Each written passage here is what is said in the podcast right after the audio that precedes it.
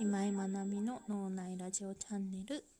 おはようございます。ライフデザインコンサルタントの今井まなみです。新潟市在住36歳小学生2児の母でもあります。えっ、ー、と今日は9月29日火曜日ですね。昨日月曜日だったんですけど土曜日に子どもたちの小学校の運動会があったので代休でした。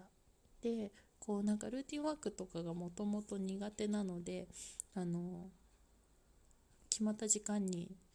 何かをコツコツやるみたいなことが苦手なんですけどこうそれでも時間がバラバラでもラジオの配信できるだけ毎日と思ってたので昨日は本当にすっかり忘れていて気づいたのが夕方でした。でなんかうまく撮れなかったので今日はもう諦めようと思ってはい昨日は配信しなかったですはい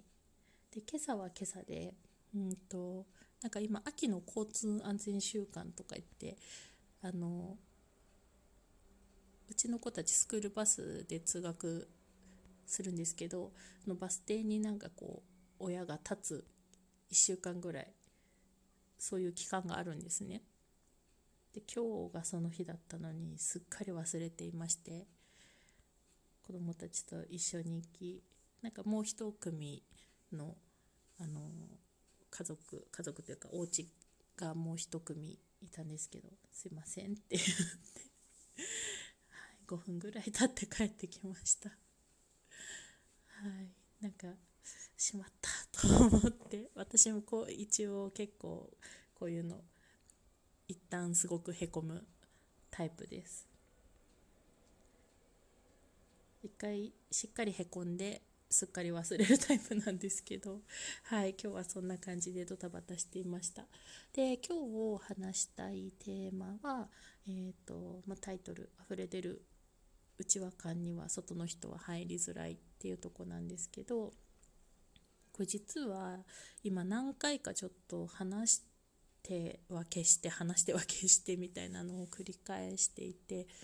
うん、うまくちょっと話せるかなっていうとこなんですけど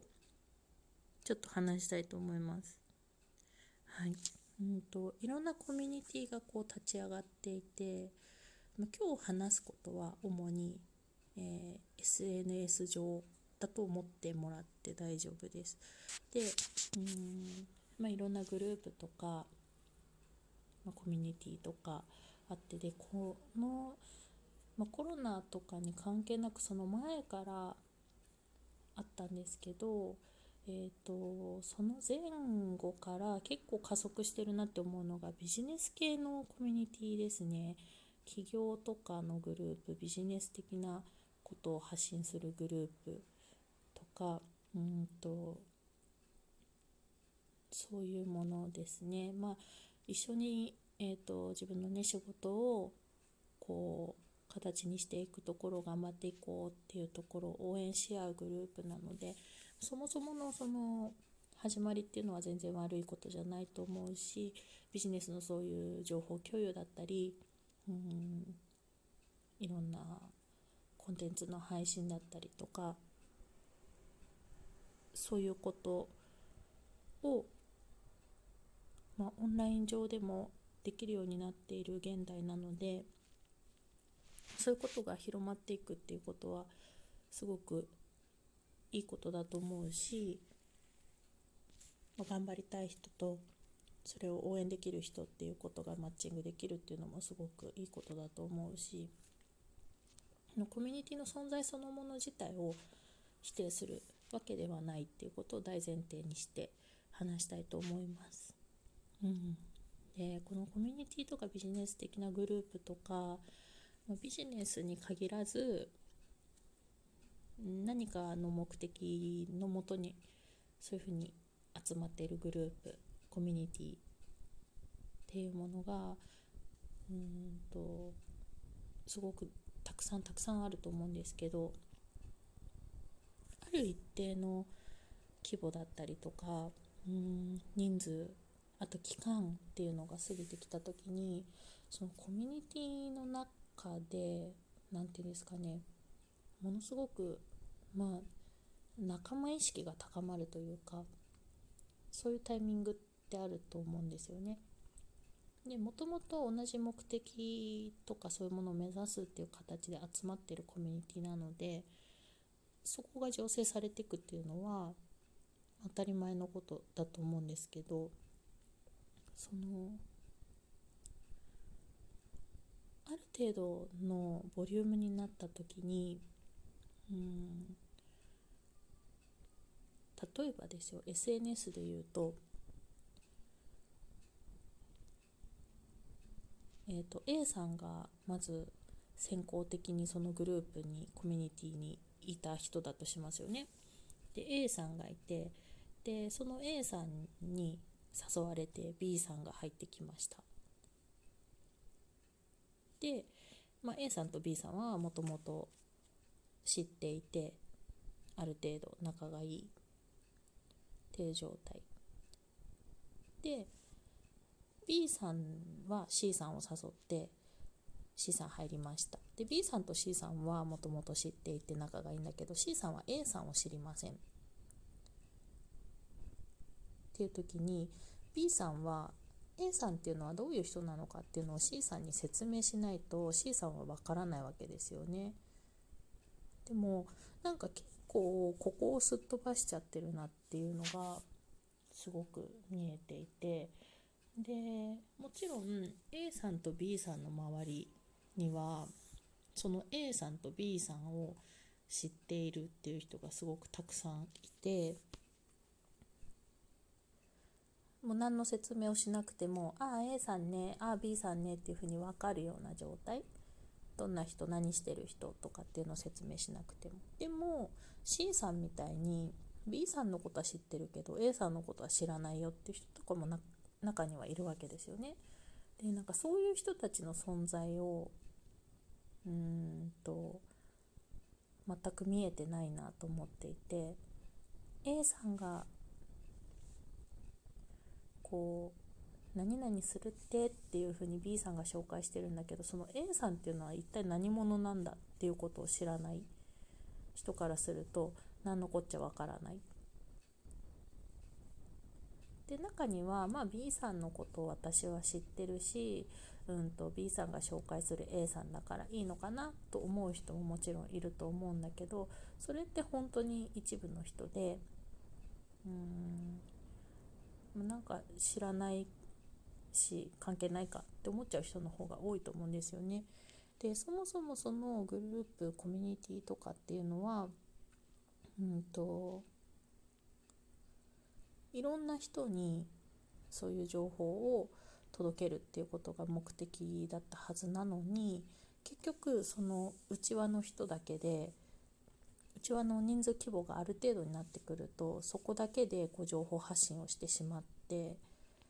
うんそこだけでこうぐるぐるぐるぐるやってるみたいなことが起こっていてでそうすると外には広がっていかなくなってしまうわけですよね。でそうなると結局本末転倒で